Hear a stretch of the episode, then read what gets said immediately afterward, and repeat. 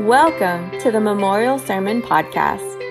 It's our hope that this message would encourage you in your walk with God and drive you closer to Jesus.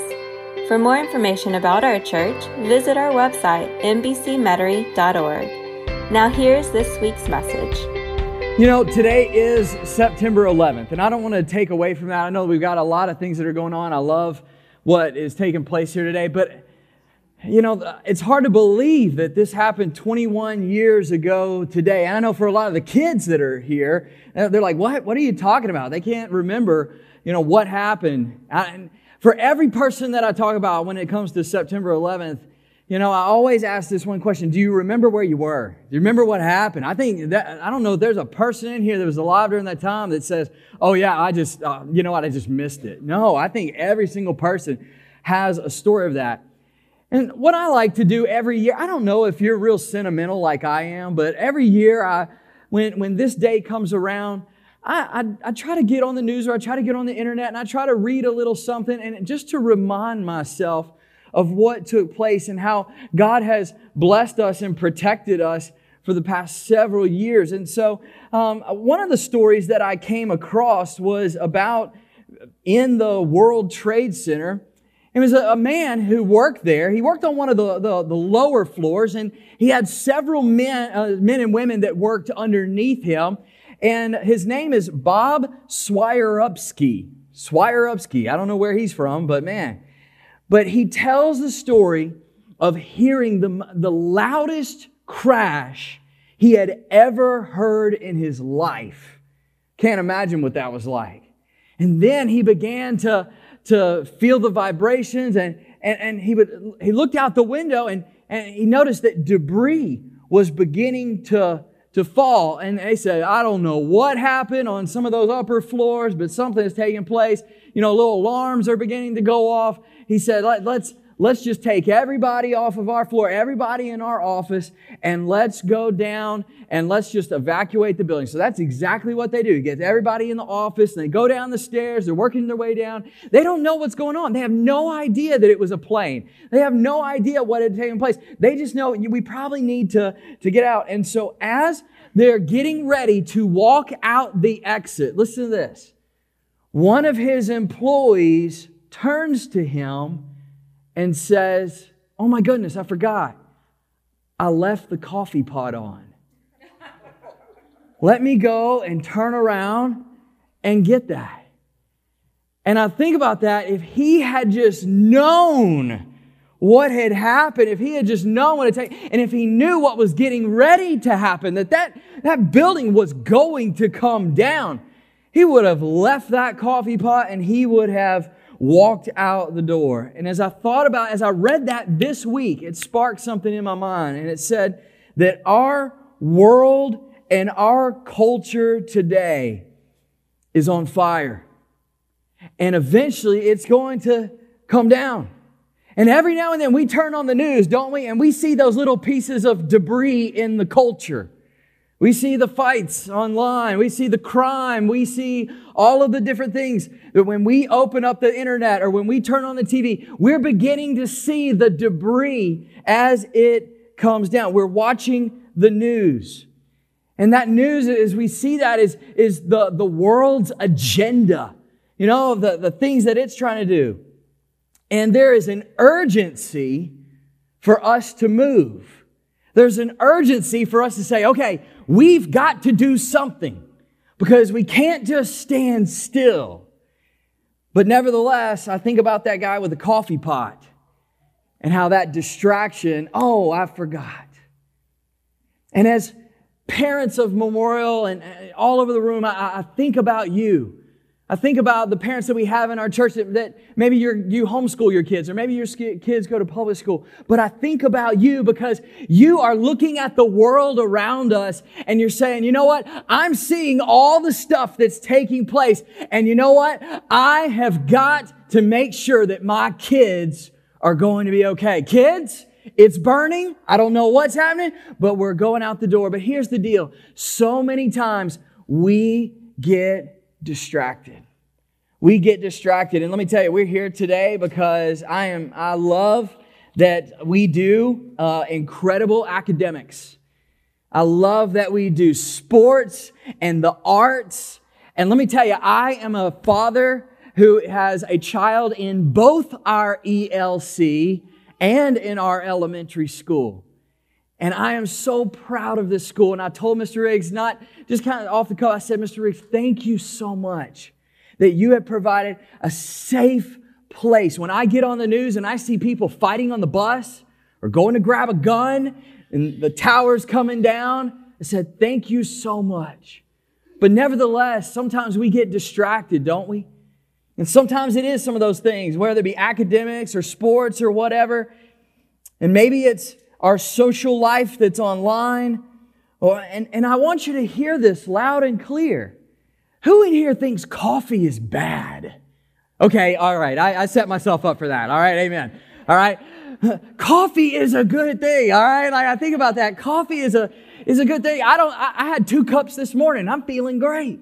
I don't think there's a person in here that would say, you know, coffee's a bad thing. But nevertheless, when, when, when it's coming down, when the tower's coming down, when you have distractions that are still good things, then they do turn into bad things. Today, I just wanted to share with you one point. This is a one point sermon. You ready for that? Easy breezy. One point sermon. Miss Rachel was talking about Moses and how baby Moses, when he was little, that Pharaoh, Pharaoh didn't understand what had taken place. He didn't understand the Hebrew Israelite, the Israelite people, the Hebrew people had saved Egypt decades and decades before. And so all he knew is that there was a lot of these little Israelite boys. And he said, you know what? They might turn around and they might come against us. And so he developed a, an agenda. And his agenda said, you know what we're going to do? We're going to take all these babies and we're going to throw them into the Nile, the river, where they will die so that they will not bother us. And as I thought about that story, I, I want to just kind of read to what happened with Moses and his family. Listen, just listen to this. You don't have to turn there or anything, but it comes out of Exodus chapter 2.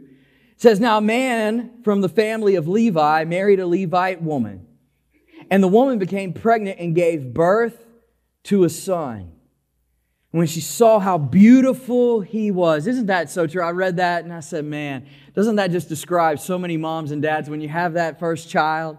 And you go, wow, they're so beautiful. She said, when he saw how beautiful he was, she hid him for three months.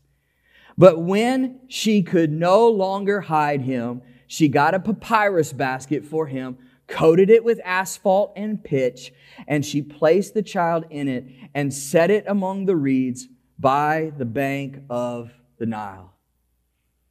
As I thought about that story and I thought about why we're here today, you know, as parents and influencers, we have an obligation.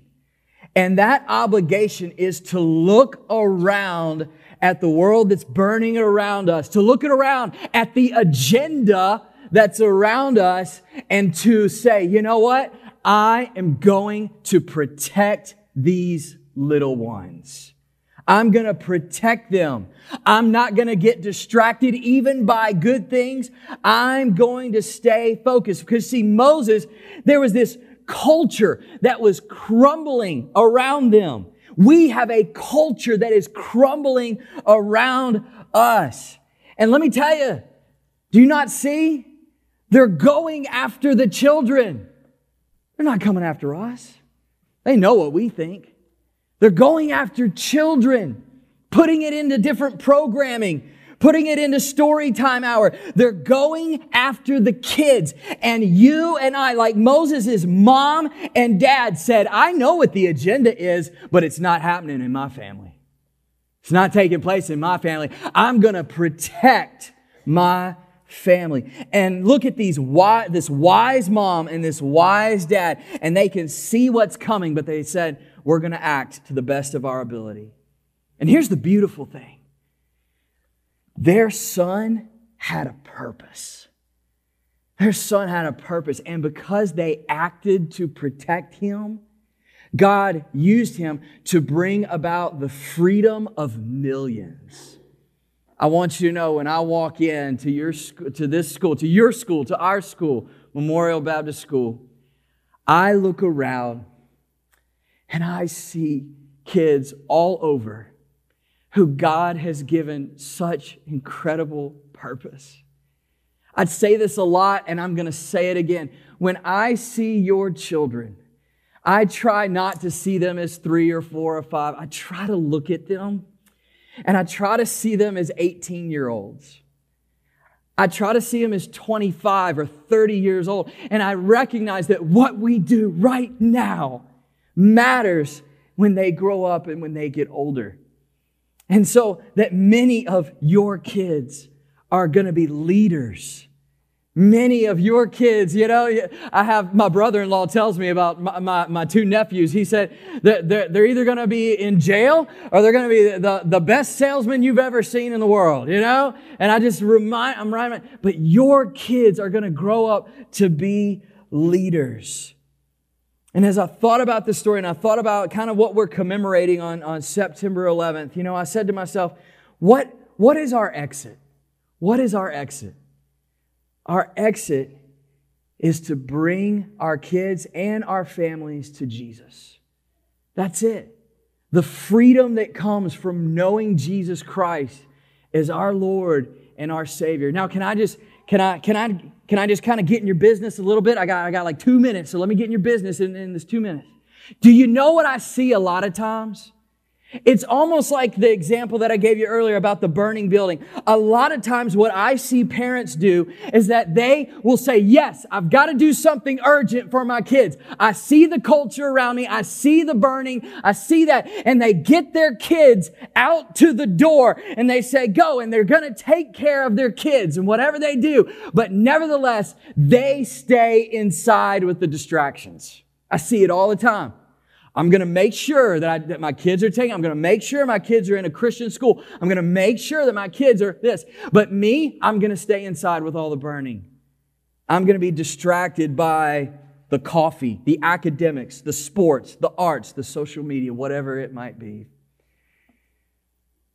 The biggest fear that I have as a pastor is that people would go to heaven and their family would not be with them. It's my biggest fear. My biggest fear is that, is that as students, that these precious students that we're gonna, that we're gonna pour into, I give you my word. We are going to pour into your students. But for them to go to heaven and mom and dad don't. That's my biggest fear as a pastor. And you say, well, I didn't come here for a, a, a lecture, Pastor. I'm not here to lecture you. I'm here to plead with you.